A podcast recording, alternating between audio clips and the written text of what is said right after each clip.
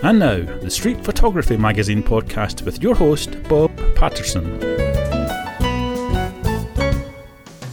Welcome back to the Street Photography Magazine podcast. I'm Bob Patterson, publisher of Street Photography Magazine.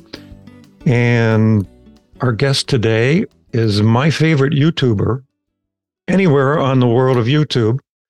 I'm embarrassing her, I can see. No, and I'm smiling. Uh, she's smiling anyway. She's Tatiana Hopper. She's located outside Dublin right now and uh, Ireland, of course. And uh, I asked her to be on. I've um, I discovered her YouTube channel, which is called T Hopper, and you need to visit it like as soon as you get done listening to this and uh, check out her work. Uh, I discovered it in probably the fall of 2022, so not too long ago. And um, she does some very interesting work. It's, um, let me tell you this a lot of YouTube is shallow, especially in the photography world. Um, usually it's all about cameras. You know, I use the X100V for street photography, and here's how to do it or camera reviews. That's great for clickbait.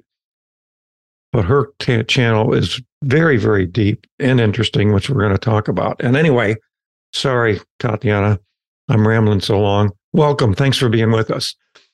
Oh, well, thank you for inviting me, Bob. I really appreciate it. And I'm ready to, you know, chat about photography and all things interesting in photography. And I wanted to first and foremost also um, say thank you for your kind words about the channel, about my work. I really appreciate that. And uh, well, you know, it's I'm glad to know that um, you know there is an appreciation for the sort of deeper side of photography. So yeah, thank you, and uh, thank you for having me. I think there is, and you know, you're very welcome. So I'm glad you were able to take the time to do this because when you see her video work, see she's got to be quite busy making videos is a lot of work, even short ones. And maybe it's even more work. I guess you can you can tell us that. But um, um, I'll have you explain more about your about your YouTube channel. I mean, I can tell you my take on it, but I've, i sure. discovering I've only scratched the surface. um, Tatiana, you, you have one of my favorite attributes mm-hmm. of a fellow human being is you are extremely curious. And I think I think being a curious person is is one of the best things that can happen to you. Absolutely. And uh, your channel shows that because um, I know when she's interested in something, she makes a video about it. Mm-hmm. And uh, but you know, why, why don't you tell us a little bit about about your uh, what you do in the terms of photography on YouTube. Okay, so well, my channel started. Um, I'd say I started two years back in 2020. So you know, pandemic. Um, and I kind of decided to make a channel where um, I would talk about things that obviously would interest me, but things that you know, in one way or another, my mission was to make videos where people would leave and they would leave with something more than they came to. Do you know what I mean? Mm-hmm. They would leave with perhaps an idea, perhaps an, a degree of inspiration that would lead them to, you know, I want to do this, I want to push myself, I want to do this with my work, I want to study this photographer, or sometimes, you know, just give kind of like leads to things that, you know, might help people discovering their style, might help develop you know, because I feel mm. like there's this idea that, you know, this misconception, I would say, that, you know, you need this, all this equipment and you need the best equipment in order to produce the best, to be the best photographer. And obviously, I'm not denying that there is a role for gear when we talk about photography as a tool. Just like, you know, a painter uses paintbrushes, a writer, you know, will use his own tools or her own tools. So for me, I think it's more, you know, looking at gear like that and then focusing on developing, you know, our photographic eye, our skill, whatever you want to call.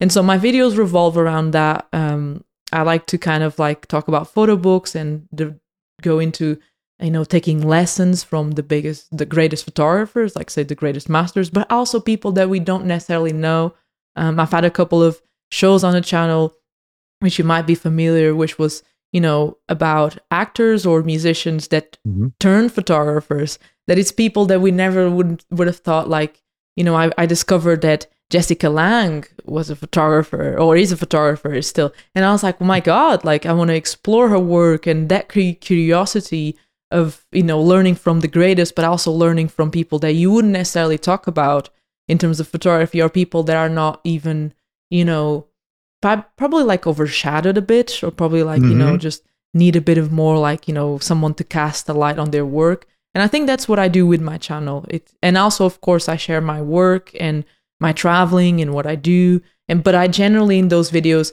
i don't discuss the type of lenses that i've been using. I discuss more like what does that work mean to me? Um, how does it fit? Where do i feel like my work is going? So it's a very personal take um, on photography i put it this way um, Yeah, it's obviously the things you're curious about, and then you share that curiosity and what you learned. absolutely absolutely I've, um, I tell you, I, I mean, some of my my favorite videos of yours. Well, I'll tell you, one I really like. You just did it uh, on a on a a guy I had never heard of, Sergio, and I can't sergio lorraine um, Lorraine. Yeah, I Sergio think- Lorraine. Yeah, see, I'm work. pronouncing it, but I'm pronouncing the anglicized way. I'm pronouncing the Yeah. English way because I know it's Sergio Larrain or something like that. And I was trying to, to be really hard in a video to pronounce it how, you know, it would be, but I just couldn't. I kept like messing it up. So I was like, I'm just going to keep it with the English. Um, but no, but he has a, an amazing, amazing body of work. Actually,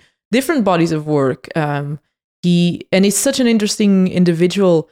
Um, and I discussed this in the video um, and it brings to the table what it means to be a successful photographer. Um, you know what I mean? Because Yeah. at at his peak, quote unquote, of his career, he was a doom like he was considered a, a successful photographer, and then he just left. He abandoned it. So for me, Yeah. that brought it's an extremely interesting example to study and to to bring into you know like in a world where everyone wants likes and followers and thinks that that's what it means to be successful it really isn't you know like it really isn't. Like what does it mean to be successful? Um you know so that that video in particular really really touched me. I think when i did it i was like yeah i just you know and that quote that he has about being in a sort of state of grace when he's photographing in the streets i think it's incredible. It's incredible. And Yeah, that's uh, obviously this is Street Photography Magazine, so I think any street photographer needs to learn more about him. And he was a Magnum photographer too, Mhm. and uh, so we'll, you know, well, obviously I want to put a link to your to your channel, but I might put a separate link to his uh, his video in particular.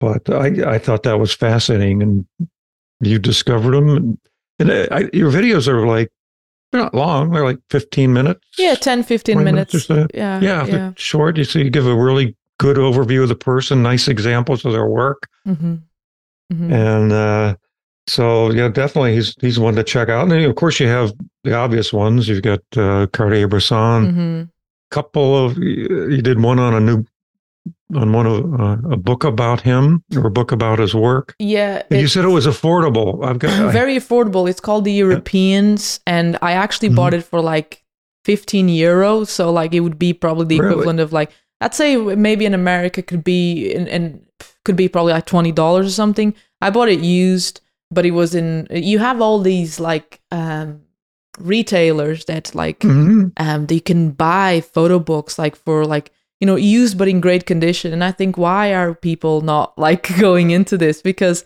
it's honestly it's about 200 pages of photos and you learn so much and uh, talking about actually Cartier-Bresson um, literally now I was um, editing a video on martine Franck, who is or was his wife, um, who was also a great photographer. That is not, and she was kind of like um, I wouldn't say street photographer. I would say more like documentary. She did a lot Mhm. of work around the Théâtre du Soleil because it was a. It's basically like a theater company, and she was a great photographer in her own in her own like right. And because I think of who she was married to, I think her name was kind of like always associated to his work, and Mhm. so you know. And I think like it's going to be a very interesting video because it's going to bring forward someone who, you know, it, had so much talent and it was kind of like, you know, probably put in the shadows of her husband. And so, Sure. very, very interesting story as well, her story. So, yeah, gonna explore that soon. I know. I I thought I had been through most of your library, but I just realized as I was prepping for our show, I've just scratched the surface. Mm, I think it's the way YouTube displays. yeah. I think the way the. YouTube nowadays, you see, because and I know this because I'm I'm subscribed to channels and I have all notifications on, and sometimes I'm like, oh, that person posted, and I'm I didn't I wasn't notified. I think it's more based on Mhm. recommendations and like you know they Mhm. recommend your content, so they push one video up, and I can see that with some of my videos that go crazy in amount of views because my channel is not a big channel. Do you know what I mean? But like some Yeah. videos will do extremely well because they're pushed on, but then like you know it's just I think YouTube kind of like tries to cur- curate a sort of feed for you rather than like you know Sure. you know just kind of I'd say and, and in curating that feed for people I'd say you know they just push on one video from one person the other person that's why you have sometimes channels that you know what video can have like 10,000 views and the other video can have like 20 views do you know Yes. it's it's such a you know crazy way but you know it's the way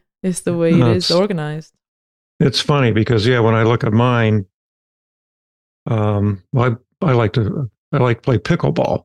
Mhm. So I have all these pickleball videos mixed in with photography videos and gear reviews and travel stuff. You know, oh we were gosh just Portugal. We had you know, Mhm, so it's all mixed in together, mhm.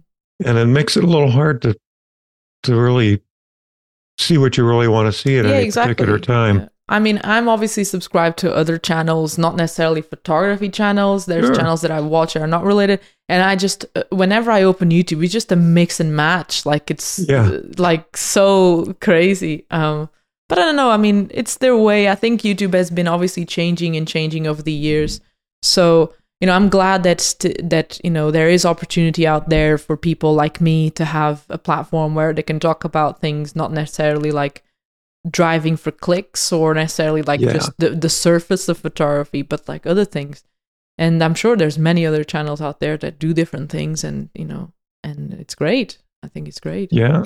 I mean, I just I found yours by accident. I Mhm. forget what I was searching for. And then one of your videos came up. I go, oh, that looks interesting. Mhm. Might have been Li- Lisette Model or something. Oh, yeah, one of the Lisette earlier ones I watched with. Yeah, I love But- I love her work. She's very very good, and it's so timely because Lisette Model. I worked on that video, and then a couple of months after that, I went to Nice myself, just on Mhm. holiday, and I Mhm. just kind of thought it was so timely that I had worked and I had seen pictures photographed in the same place that I was now photographing, and just Yeah. seeing her work and and I used to go I used to walk up and down the avenue and just think of like the scenes that she I don't know it's obviously kind of like you know you can't really like imagine everything because she's photographed so long ago but I think it's just so such an interesting thing when you know the place and you get to see it now many years later you get to Mhm. photograph the same kind of like environment so it's very interesting for me Lisette Yeah, Model. same same light she worked in. Hmm And uh, yeah, yeah, that's uh, that's something. I that's funny. Uh, completely off sort of topic, but it, we we went. Uh, we were in Portugal back in September, Mm. and you know visited all the sites around Lisbon, and we went to Belém, where they have the uh, the Magellan, big Magellan monument. Mhm. Uh, if you've ever seen it, it's. Um, but uh, you know, of course, I made a few photos around there in my own little way, and then my wife had gone there in high school. Hmm. This was in 1970, Wow. and uh, yeah, I'm old. What can I say? and uh, I was looking through some old photos. I have boxes of photos. I was trying to sort them out. I was trying to find some uh, particular one, and I, and there I find a stack of hers from her Spain and Portugal trip, and there's a photo of that same monument. That's She doesn't remember taking it. I I grabbed it and took it to her, and uh, so obviously I'm going to scan it. But uh, Mhm. and there it was, the same place where we were just a few weeks ago. Mm, there you go. See. But you know what? That has nothing to do with you. No, but like work. actually, it reminded me of something that I wanted to talk to you about because I think it might be very interesting for you. Yeah. So I am working on a series to bring to the channel, and it's all about street photography.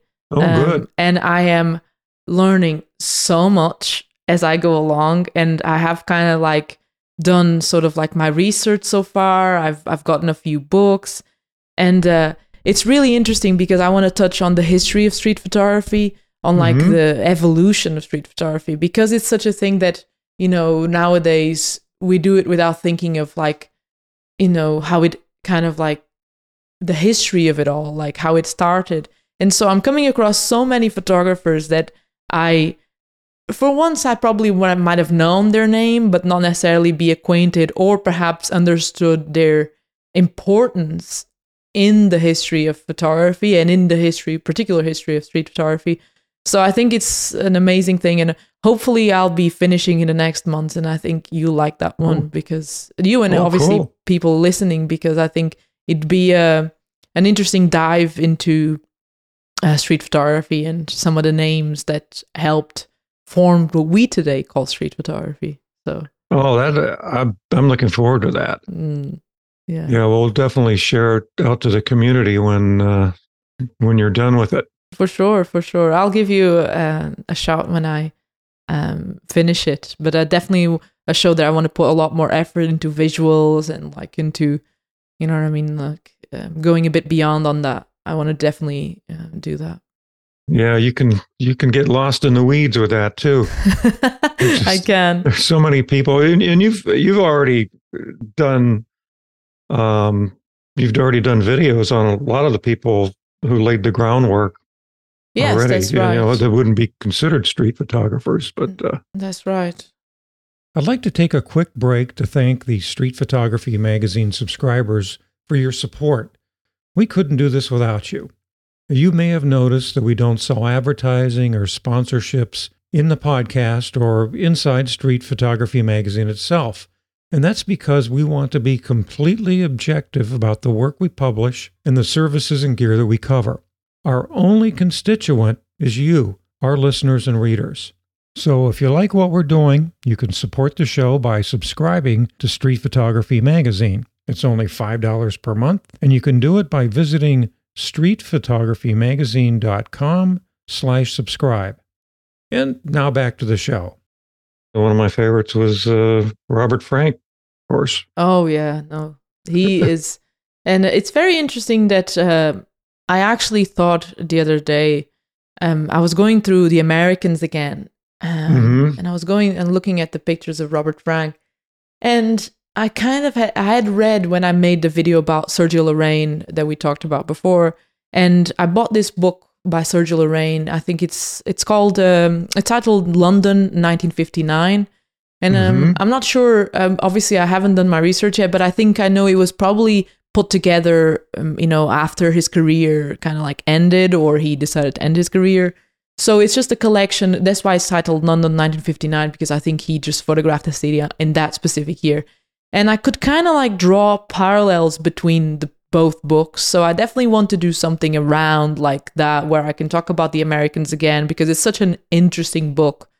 And Mhm. I think that video I I made a video called um, "Timeless Photography Lessons" by Robert Frank, where I talked about the Americans, and people used to talk to me about the Americans and it being so you know fulcral, it being so important, and I understood the importance. But once once I went back and I studied the point in history where Robert Frank made that book, I understood then Mhm. with the more the, the magnitude of that book and he didn't do any other book again i i, I actually um uh, watched a little documentary, a little kind of like YouTube documentary. I'm not sure if it was like an actual production, but it was just like someone that put it together and talked about the fact that it's kind of like he just dropped his magnus opus and then he just left and he left us with this brilliant like you know absolutely influential um i'd say you know body of work because he was the one that actually um, and now that i'm working on the street photography history i can understand that he's kind of like the missing link between what we would see nowadays as more like a, a modern uh, street photography and the street Mhm. photography that we had um, there was more rigid or more kind of like you know from the french from like the french classics that was not so you know gritty and Yeah. dirty in a way or more like simple in a way than you know the french kind of like had. So he's kind of like a missing link between these two worlds. I'd say him and probably william klein in the beginning of his career when he was doing street photography as well. Um i'd say he they probably laid the groundwork of a more like you know approachable kind of like um flexible i'd say street photography. I'm not sure but that's what i can see from now. So hopefully i'll learn more That's how you learn. I guess interesting comparison. Absolutely. I, I'm looking forward to that too. Yeah, it's funny. I um I watched several of your videos, and then I didn't watch for a couple weeks, and I come back, and you had dropped like three or four new video. I go, my God, do you ever sleep? yeah no i i do try and and Yeah. release more videos um because there's just so many things that i now find the time i have the time to, to and we talked about this before the interview. I do now can dedicate myself more to this side of you know like my life youtube and you know my art and my photography. So for me i just you know i don't mind like not having working hours or going beyond because I'm just working on to me like what I love and my curiosity and and exposing people to like different visions of over photography like you know like we've discussed before with Sergio Lorraine or other photographers Lisette Model who you know kept kept saying shoot from your gut and stuff like that so So, do you ever get just burned out? Just I can't do this anymore right now. I'm gonna go um take a trip or just I kind go of see a movie. yeah no i do i do that um i do that and and obviously i do have to spend time with my family so i do i think my breaks usually come from that spending time Mhm. with mm, loved ones or you know calling my parents or whatever like or reading for instance um but yeah generally speaking i do give myself like some i kind of like you know like to utilize my time a lot so i give myself a break and when I give myself a break, I usually do something useful with it, you know, with loved Mhm. ones or something like that. Or going out photographing myself, of course, traveling and whatnot. Yeah. Speaking of uh speaking of self portraits, Mm. um, but yeah, I really like your self portrait gallery on your website. I, I'm curious about something because a lot of them there's a mirror, and you're out in a field somewhere, but there just happens to be a mirror there. Do you bring a mirror with you and set it No. down out in that, or do you Um, just happen to stumble on these things? Yeah, I kind of stumbled upon that. Actually, that was uh, taken on my parents' property, and uh, they just happened to have this old mirror laying around. And I'm like, oh. Uh, I just remember like asking my mom if I could use it, and she was like, "Yeah, sure." But she's kind of used to my unusual requests for doing things, so she goes like, "Yeah, Mhm. whatever, do." She's probably gonna do something. She thought, and then I went and took it to the middle of the field, and I started taking self portraits. I don't know. that was the that's the story Cool. of that. That's the story. Oh, okay. Yeah, that's uh, that's cool. Self portraiture is uh, an interesting topic all, all on its own. I um I took a a uh, photographing uh, photographing people with intention course from Harvey Stein through ICP in New York. It was during the pandemic, so they did it over over Zoom. And our last assignment was self portraiture, and I just just was not comfortable doing it. And so many of my Mm. fellow students, they were taking these amazing photos of themselves dressed and not dressed, and and uh, uh, which I couldn't I couldn't do that, but it was a real learning experience, and I and I still continue it today as a result of that. And it's hmm and you did a whole you did a video on self portraiture, which I haven't seen. Yes, yet. I did. Yeah. Um, I think it was one of the things that really helped me. Um, I think I used it more like a diary, you see, more like I can Mhm. literally, and I talked in the video about this interesting concept that it is my most public and most private diary at the same time because it is Uh-huh. out there for people to see, but people don't know what I was actually going through that moment. What what motivated me to take that, you know, portrait of myself. Mhm. Like and that's where I think it stemmed kind of like the idea of continue and I still continue doing it and I have actually have a few more to put on the website um to kind of like add to the collection, but I keep doing it and you know, I think it's interesting to kind of like also chronicle my uh like my aging process as well. Like one day I'll probably hopefully look at them like, oh my god, I was such a you know beautiful young lady. Which uh, no, but now going back to topic. Um, no, yeah, I I think it's an interesting like exercise, and I feel like that video a lot of people came forward and uh, talked about the fact that they struggled a lot with self image and you Mm. know I think in itself like growing um, presupposes of a, a a type of a degree of self acceptance. You accept hmm. yourself for who you are, your flaws, what you look like, you know, because you have more hair or less hair, or you know you're funny somehow. Or I think it's just like one of those things that when people kind of like talked about that, it was a dimension that I had, of course, and I I initially as well started that to chronicle my journey through certain you know it, problems or obstacles I had in my life, and it was just so interesting to see people's like connection to it, you know, that video and people opening up and saying, I will try that as a form probably of healing or probably of self acceptance.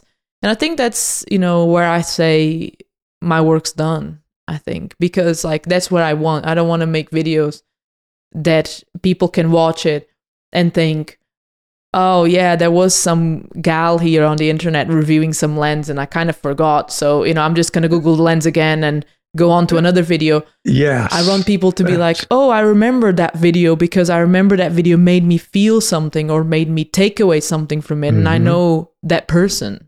And that's it, I think. yeah, yeah. That So, yeah. I agree. I agree.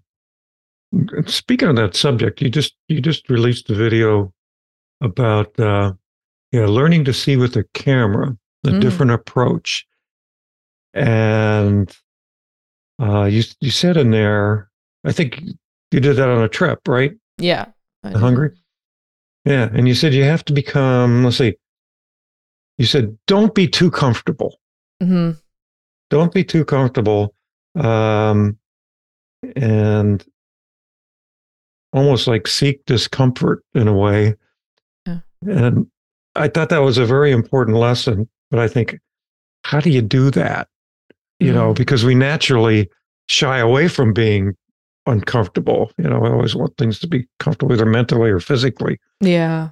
and that's what did you mean by that Well, I think that, you know, really um, the biggest lessons I've taken in life was always when I was uncomfortable.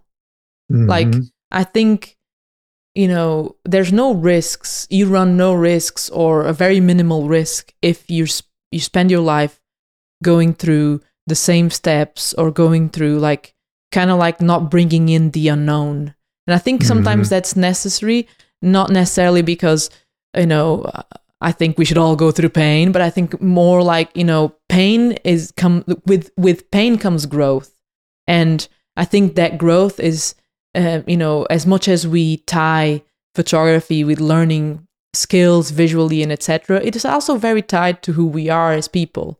So you know if you put yourself out there, you put yourself through situations. I wouldn't necessarily say risk your life. Don't be that crazy, Yeah, but like yeah. you know go and say do something that you wouldn't necessarily do. Um, take a trip that you wouldn't necessarily take. Um, put yourself out there. Like I would have not necessarily gone. Like say for instance, thinking about that video.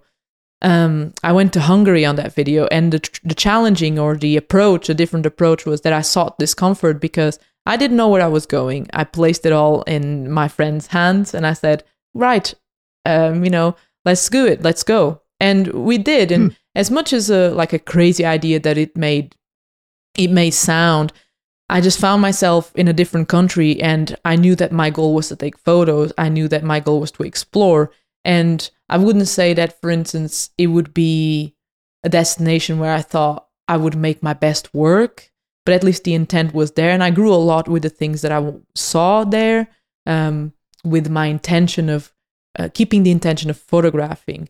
And I think all these things I learned to evaluate, like, you know, for instance, made me think I wouldn't necessarily go to Hungary. But then again, I went there and I kind of made me reevaluate that sometimes the places that I think it's not going to be worth it for me to visit as a photographer.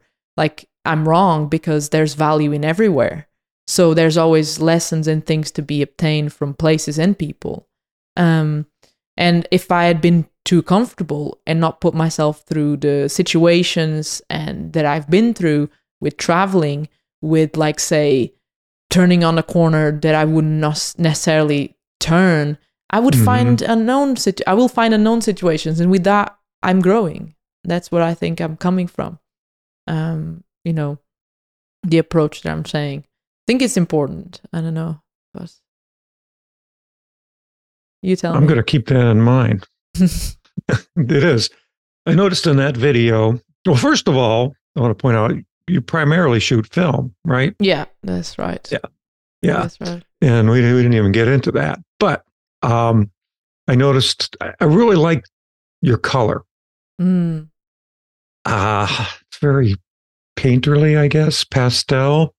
And but in that video, I noticed when you showed a photo, you had text on there of what camera used and what film.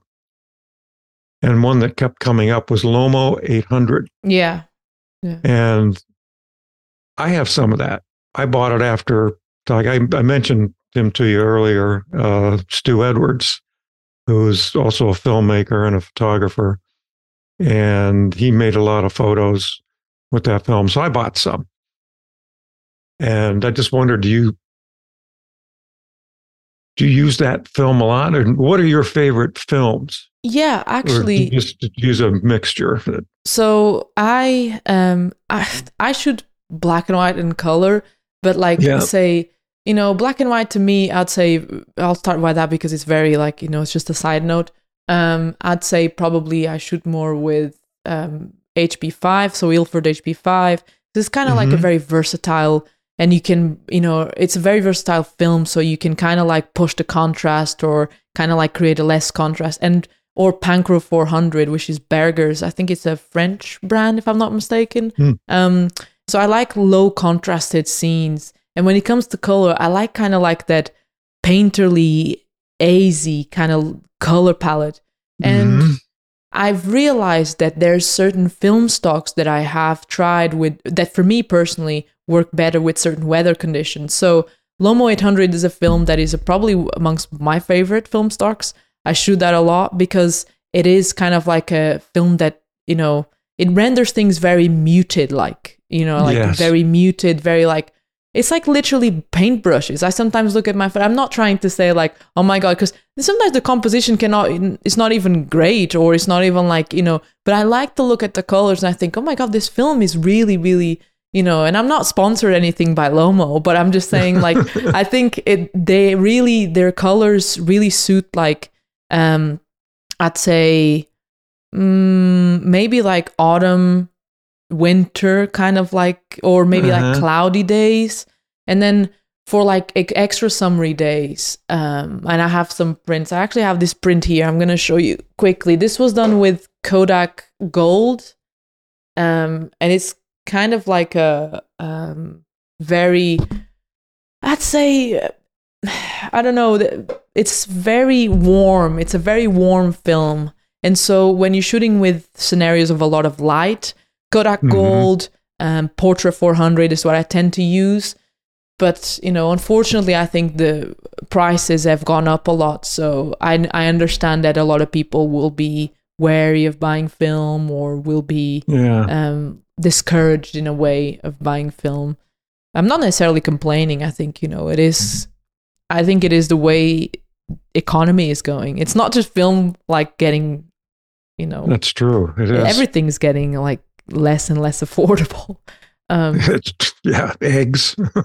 everything. I think. I think Yeah. it's capitalism. You know, it presupposes of a of a continuous growth and a, in with a continuous growth, continuous revenue. You'll continuously you know adjust inflation, and then with that, obviously, you have like the rise in prices and all everything. But yeah. Those are my favorite films, and here we are talking about economy. So sorry about that. no, no, no. That's fine. Hey, Um, everything's fair game. yeah. Yeah, I've got I've got several rolls of the of the Lomo. I've only shot one Mhm. roll, uh, and uh, when I got up back and looked at it, I had it scanned, and I thought, hmm, I don't know if that's for me or not, but um, especially since it's winter time, Mhm. probably a good time to go out and Mm. go out and use it. One thing more. you can do, um, and that I actually, I personally like it. I, I don't do it in camera, but I do it maybe sometimes in post processing, where you can pull, push or pull your film, right? And a mhm. lot of people, and you'll see on YouTube a lot of videos where people will push in camera, but uh, sometimes you see like because I'm not normally shooting, and I'm not like sometimes I'm not there half an hour with my light meter or whatever. Like I just go and and I calculate in my head, and I'll just do the exposure. So Yeah. if I feel like you know, if I made notes and I think that the light in that um, scenario that I was shooting is probably worth to push the film or pull the film, I'll do that in developing when I'm developing the film. But other than that, like, and I think that really affects the colors as well, um, or more like you know the, the kind of like the tonalities and the contrasts. Um, and so that could be something to have in mind if you like to achieve more like this muted kind of like palette as well. But I only do that in developing. Um, you leave it probably for you know a couple more minutes in the tank when you're developing and stuff. I don't know if you develop your film, but I'm just saying. Um, I don't have the stuff anymore, so mm, we've got a great, uh, great camera store here that um, does a really nice job. Oh yeah, the- the locally I actually have a lab um near me and um they're brilliant. They're brilliant. And it was the only lab because I was in a rush with work and everything at the time and it was the only time I ever used like a lab in recent years. So Mhm. and and yeah, so you know, um they're very very good and but other than that I tend to kind of like do it on my own and just Color too. You color develop too yeah um Wow. i've done i've done a few like i've done uh color i've done obviously in color we we're talking about slides. I've done also like black and white slides. So color uh, sorry um black and white uh, what would it be? What was the film that i was using? Uh it was um fomapan Oh. r. That was the film that i developed.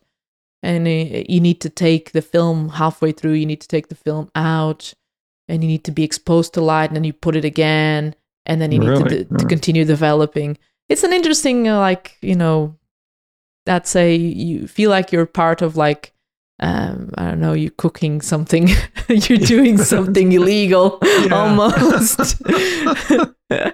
But yeah it's yeah i feel like you know. Regular Walter White, yeah i was going to say i was trying to remember the name of the show but what is the name of the show Heisenberg. Yeah, the name of the show is uh, Breaking Bad. That's Breaking, it. Bad. Oh my God. You feel like you're a character in Breaking Bad with all them chemicals. yeah, the smells. Yeah, yeah, the smell. Oh, yeah, I know. I, I had some old developer when we moved. It was in a crate, and I just uh, I wasn't going to use it, so I took it out back and dumped it, and then, and then the smell just brought back so many memories. Mm, I yeah, like, wow, I forgot what that smells like. no, it's not a very appealing smell. I do have to say. Um, so Yeah. So, all right. So you you process your own film, and then you eventually scan it, I guess. yeah, right here. You I'll have to. with this with this scanner here. Um, what's good? What's what's the scanner? It's the Epson um, V850 Pro. Um, it's kind of like Uh, it's marketed as like a yeah a professional scanner, and um, I do kind of like I had to invest in it because I wanted to do obviously I wanted to do prints, and once you're doing that, and I think you're putting out a product, you want obviously to to have your best, and so. I was inve- I wa- I was already like investing in all the developing equipment and then you know now I've sorry now I scan it. And then maybe in the future I'll invest in a printer who knows? I think um it depends really on where I want to go. Um but yeah I think you know if I'll keep up the print shop you know cuz obviously we know that life fluctuates so much that you know Yeah, it sure does. one year you can do something the, ne- the next year you can do can be somewhere else and doing something else entirely. I know that for sure. So you know i'm just kind of like committed to doing things as they work now and then if i see that it needs an upgrade or it's justifiable then i'll do it so Is that is that a f- film scanner? I mean, it, yeah it's it like just- a it's a film and a scanner? photo scanner as well i've I've, Oh. I've scanned a few things here before a few like family photos like old family Mm-hmm. photos and stuff like that um but yeah no, it's it is a good scanner in my opinion i know that you know some people like to use uh, lab scans and stuff but i think for what i'm doing for my own personal like work and stuff i prefer to use this type of workflow where i have control over like the quality of the scan you know what i mean the the colors and etc not that i do actually i don't do a, a lot of adjustments afterwards. Uh, maybe sometimes if i want to add a little bit contrast or something like that but generally speaking it's more like you know just removing the dust and like you know because that's a pain dust is a pain in whatever you do with film. yes, yes, it is. that's the only thing i'd just say it's the downside of it all it's dust oh yes, god yeah, it's everywhere. it is It's everywhere. The uh, yeah, I have an old Minolta film scanner. Mm. Actually, it was my son's. Mm. He used to be a photojournalist, and uh, uh, yeah, the dust just you can't get rid of it. Then you have to edit it out. Um, so you're not printing your own work, huh? I have a printer. I have a printer Oh. that I work with, and Yeah. you know, um, I do. I think it's, you know, based on what I've seen, and obviously based on, I wouldn't be, you know, having something for sure on the shop if I didn't think it was great in my own accord. If I didn't think the quality was there, or like you know, they're printing what I exactly how I see it, which is why I think it's it's kind of like a you know a, kind of like a needle in a haystack almost like when you find like you know that someone or that company or whatever people use but anyways that can you know bring like still keep on with what you're doing that they you know keep on with uh, you know the colors the you know the the qualities of the image that you want it to be there in my case i actually like um they have this beautiful paper which is um, but they have like this kind of Mhm. like rugged surface. And they're very yeah. kind to me. Like when I, I was trying out and I was just like literally swimming the waters of like trying to decide what's best for my images and what's not. And and they were very kind to pointing me because obviously experience is everything, you know what I mean?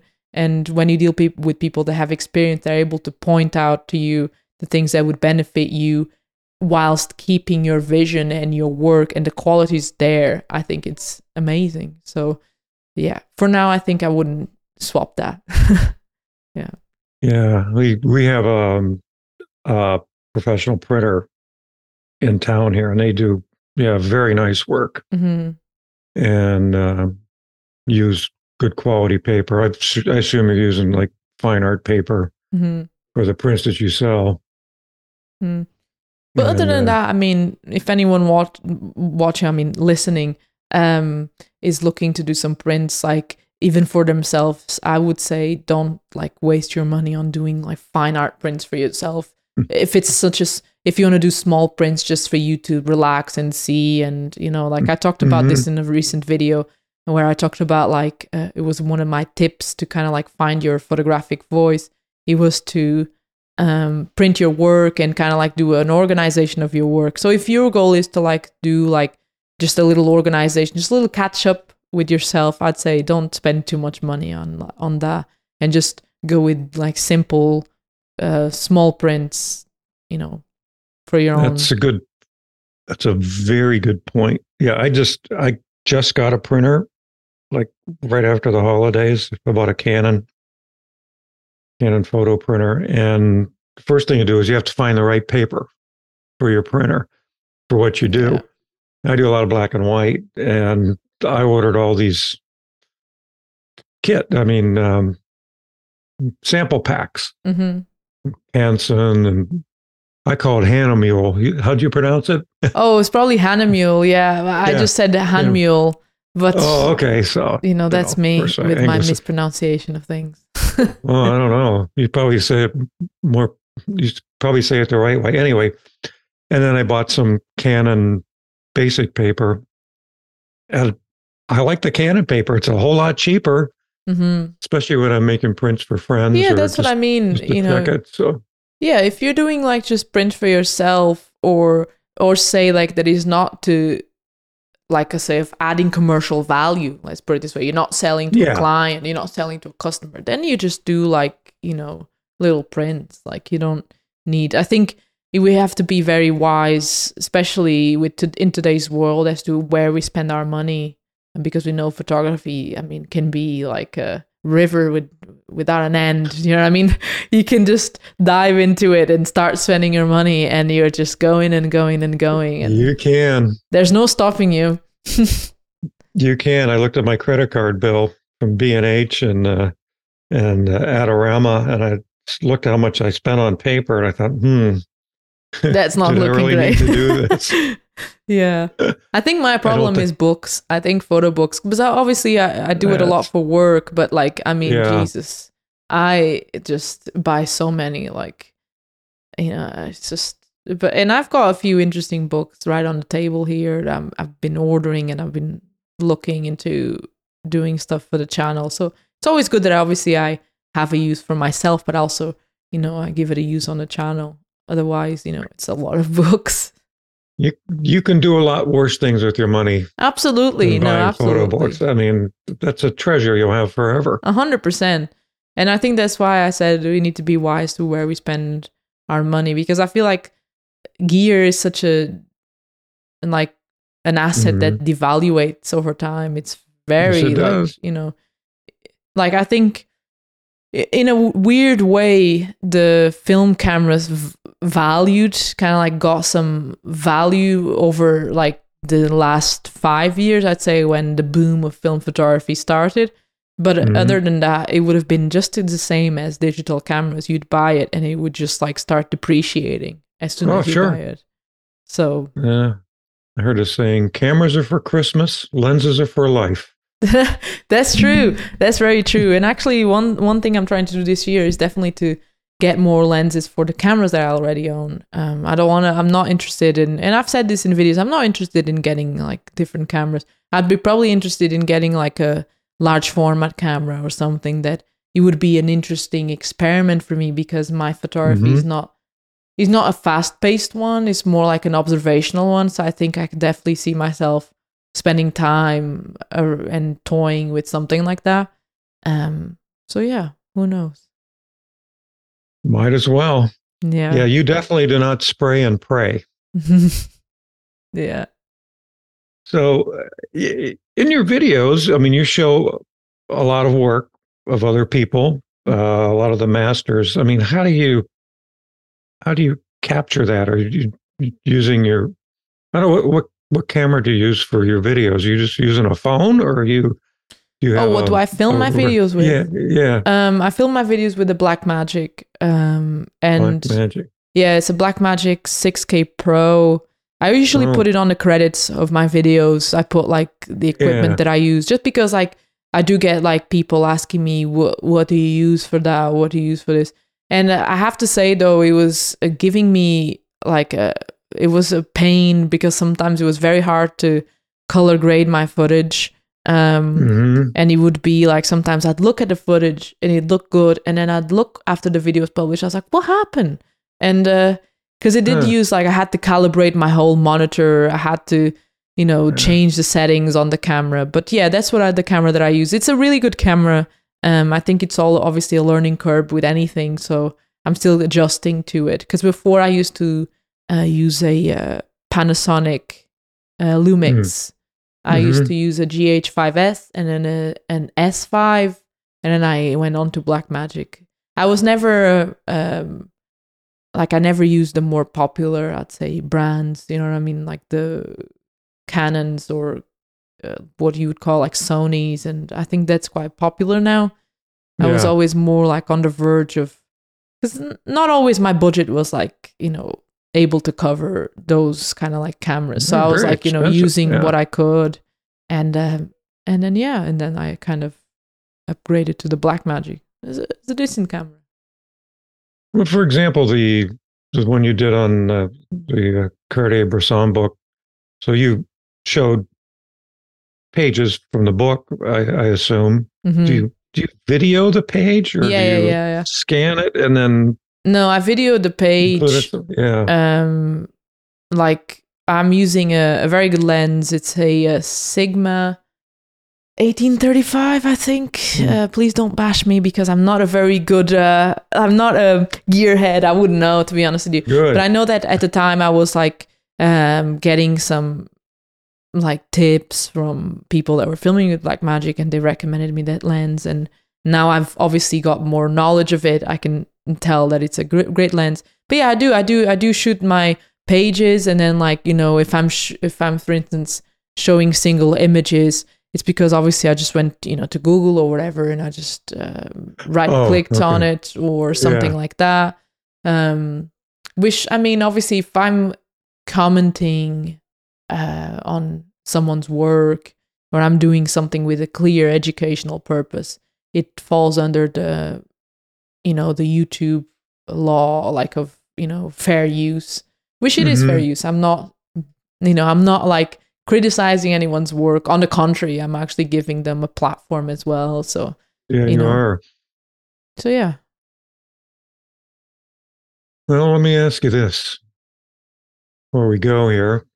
First of all, you've done a lot of videos, hmm a whole lot. What's your favorite? ooh um Not not what got the most likes or anything. no no I'd, favorite? Yeah. I'd never Yeah. go for something like that i definitely Yeah. think one of my favorites would probably be the self portraits Mhm. Um, and I've done one. Um, I think I'd say probably three videos um, that I really kind of like came to mind. So if they came to mind, they probably have a, I know, a subconsciously important importance or in my brain.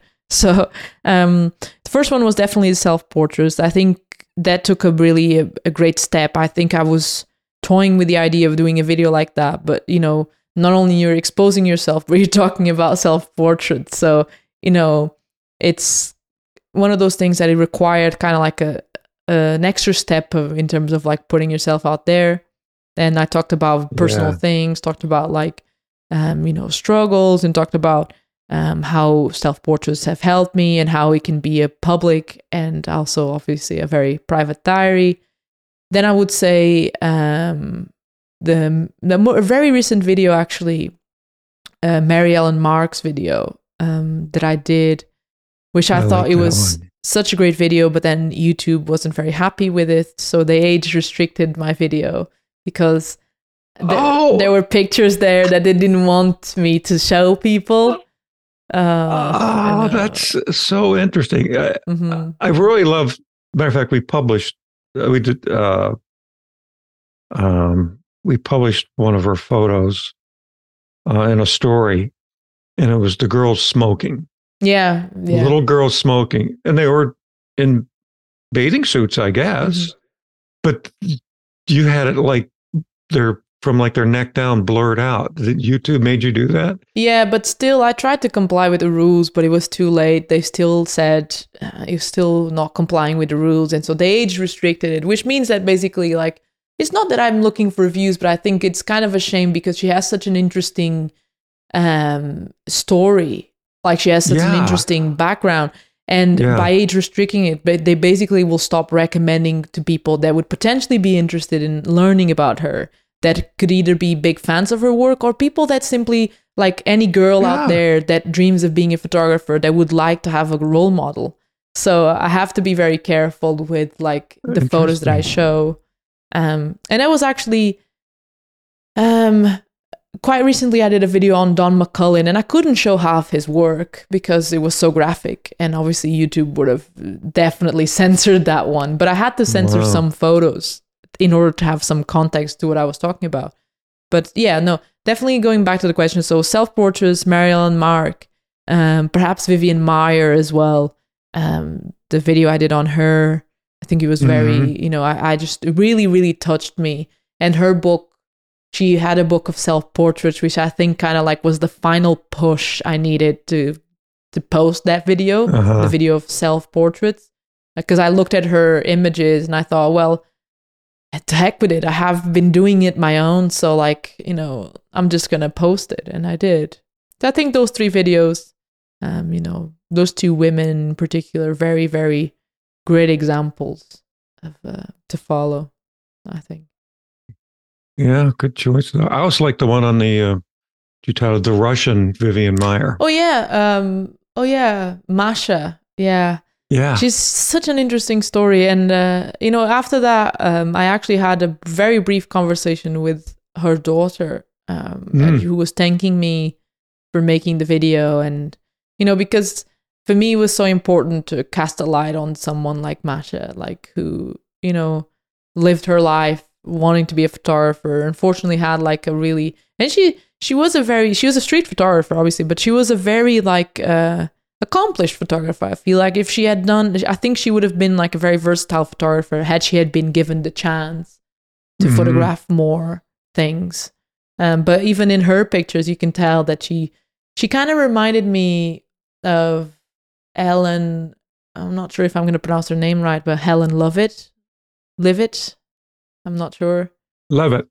Yeah, Yeah, the New York, the the yeah. photographer who photographed New York in the 40s, and she photographed Yeah. a lot of children, and um and uh, she had this kind of like candidness about her photos, and she reminded me of that of of her. It's a mix between Vivian Maier and her, but because so many articles have used that this example of Vivian Maier because of their similar backgrounds, their similar like Mhm.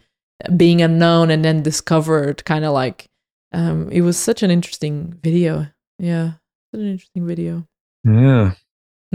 Uh, I hope. Uh, speaking to our listeners, I hope you all uh, get a sense of the kind of work that Tatiana does, and and take a look at it because it's it's just so rich. You know, it's I I'll do it. I'll I'll put it on like in the evening, and maybe my wife goes to bed or something. I say, okay, I want to learn something new, and uh, I always go to your YouTube thank you and choose something. It's uh, great stuff. So anyway, um, before we go, tell everybody where they can find you, hmm either on YouTube or your website, or you know whatever the best way is to find you in this yeah crowded so internet um, space. you can find me on youtube uh, my channel's name or handle is t hopper um and then you can also find me on instagram. I think my handle would be tff hopper.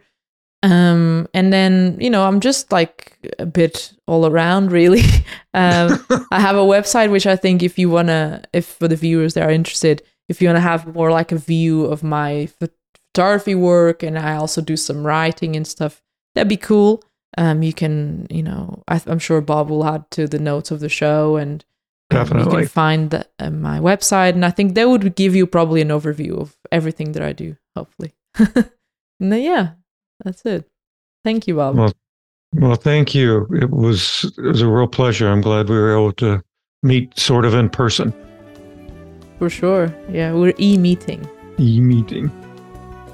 Your thoughts about the show go a long way in helping us decide on the guests and the subjects that we include in each episode.